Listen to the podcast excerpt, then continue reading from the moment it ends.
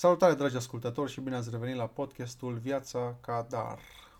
Îmi aduc aminte, înainte de a se naște Liam, cum eram uh, amuzat, să nu zic că râdeam de un, co- de un coleg uh, proaspătătic, care avea ca dorință supremă să doarmă o noapte neîntreruptă. Ei bine, karma is a bitch. Este adevărat că în primele luni din viață, în cazul alăptării, mama este cea mai trezită. Însă un bebe se trăiește de obicei în afară de faptul că e foame, și pentru care scute cu plin. Iar în cazul nostru, când se trezea Liam din cauza scutecului, voia și papa. Foarte important, spațiul de somn pentru un bebeluș.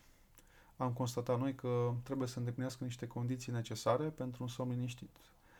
Draperii pentru întuneric și cât mai izolat fonic.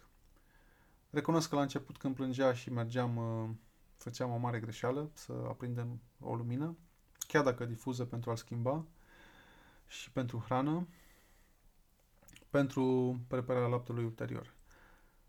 Mai apoi am început să evităm să mai aprindem vreo lumină, mai ales în camera copilului, pentru că Liam era atras de ea și se trezea. În cazul alăptării nu poți să grăbești activitatea, însă când am trecut pe formulă de lapte praf, preparatul plus mânarea sticlei cu lapte dura undeva la 2-3 minute fără lumina aprinse, astfel că atât el cât și noi puteam să adormim apoi foarte ușor. În primele luni chiar am achiziționat o, o cameră de filmat, deoarece l-am obișnuit să fie în altă cameră, și ne făceam noi griji că nu îl auzem. Ei bine, dacă nu aveți vilă sau castel, nu consider că este necesar o astfel de achiziție, deoarece credeți-mă că un bebeluș sigur știe să facă auzit când vrea ceva. Acum, pe lângă foame și scutec, uh, cauza unui somn agitat la Liam a, fost, uh, a mai fost și determinată de hiperstimulare din timpul zilei. V-am mai explicat într-un episod uh, trecut când are parte de multă lume, zgomote și imagini multe și diverse. Am mai avut parte de dureri de burtă, ieșitul dinților, răcel și nas înfundat. Au mai fost și alte cauze care ducea la un somn mai agitat. Acum, în unele cazuri uh, se poate evita acest somn agitat, în altele cazuri se pot face ajustări. Iar a treia categorie care ne-a mai dat bătăi de cap este cea în care efectiv habar n-aveam ce are Liam și ce putem face. Lucru care este cel mai crunt pentru un părinte. Adică el plânge, plânge, plânge, plânge, plânge și tu stai acolo și încerci toate variantele și parcă niciuna nu funcționează ca și activități și mici trucuri pe care totuși le-am folosit pentru un somn dulce și vă pot împărtăși și vouă a fost uh, folosirea acelui zgomot alb în traducere sau white noise, dacă căutați pe YouTube, cam așa o să-l găsiți, YouTube sau alte aplicații. Și efectiv găsiți niște ore de șâșială sau o muzică specială pentru bebeluși care chiar funcționează și îl ajută să doarmă sau să și adoarmă. Apoi uh, am făcut acele ritualuri cu baie caldă și mâncare înainte de somn. Iar uh, când începe să meargă activități diverse, în aer liber pe cât posibil, ca să-și consume energia.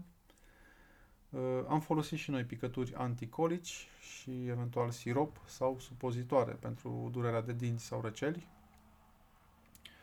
Atunci când este răcit, o recomandare sau, mă rog, un, un truc, Uh, nasul se desfundă mult mai ușor după o baie caldă și niște ser fiziologic și mai departe somnul cu siguranță o să fie mai liniștit.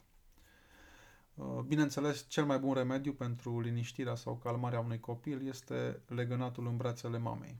Adică atunci când îi simte mirosul și pielea și eventual aude și bătăile inimii, tot timpul funcționează.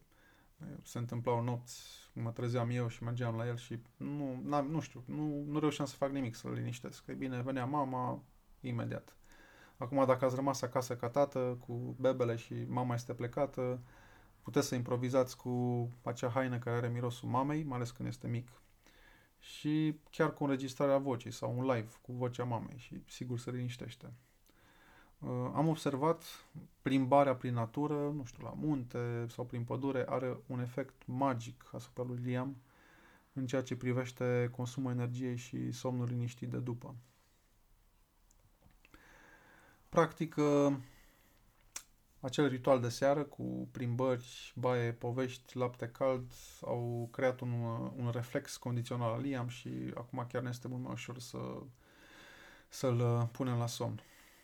Acestea sunt o parte din rețete testate care au funcționat în cazul lui, lui Liam. Puteți încerca sau puteți adapta și voi dacă sunt ok și pentru voi. Ideea este că somnul pentru un copil este important, având în vedere că este momentul în care acesta crește și se dezvoltă fizic și psihic. Și, bineînțeles, pentru părinți este momentul în care își încarcă bateriile pentru o nouă zi. Acum, uh, vorbim cu alți prieteni sau alți părinți în parc, se pare totuși că treaba cu somnul ține și de noroc. Adică sunt copii care dorm toată noaptea, uh, care dorm ziua și noaptea sunt mai mult treji, sau, cum este Liam, se mai trezesc pentru o gustare sau din alte cauze necunoscute. Uh, în încheiere, despre somnul copiilor sunt multe de spus și de descoperit. Uh, cât despre părinți, vă pot spune că pentru câțiva ani somnul nu va mai fi chiar la fel, iar uh, dorința de a dormi măcar o noapte întreagă neîntrerupt va reprezenta o dorință destul de prezentă. Cam acestea pentru astăzi. Dacă aveți uh, întrebări, nu ezitați să-mi scrieți la marian.cadar.gmail.com Grijă de voi și pe curând!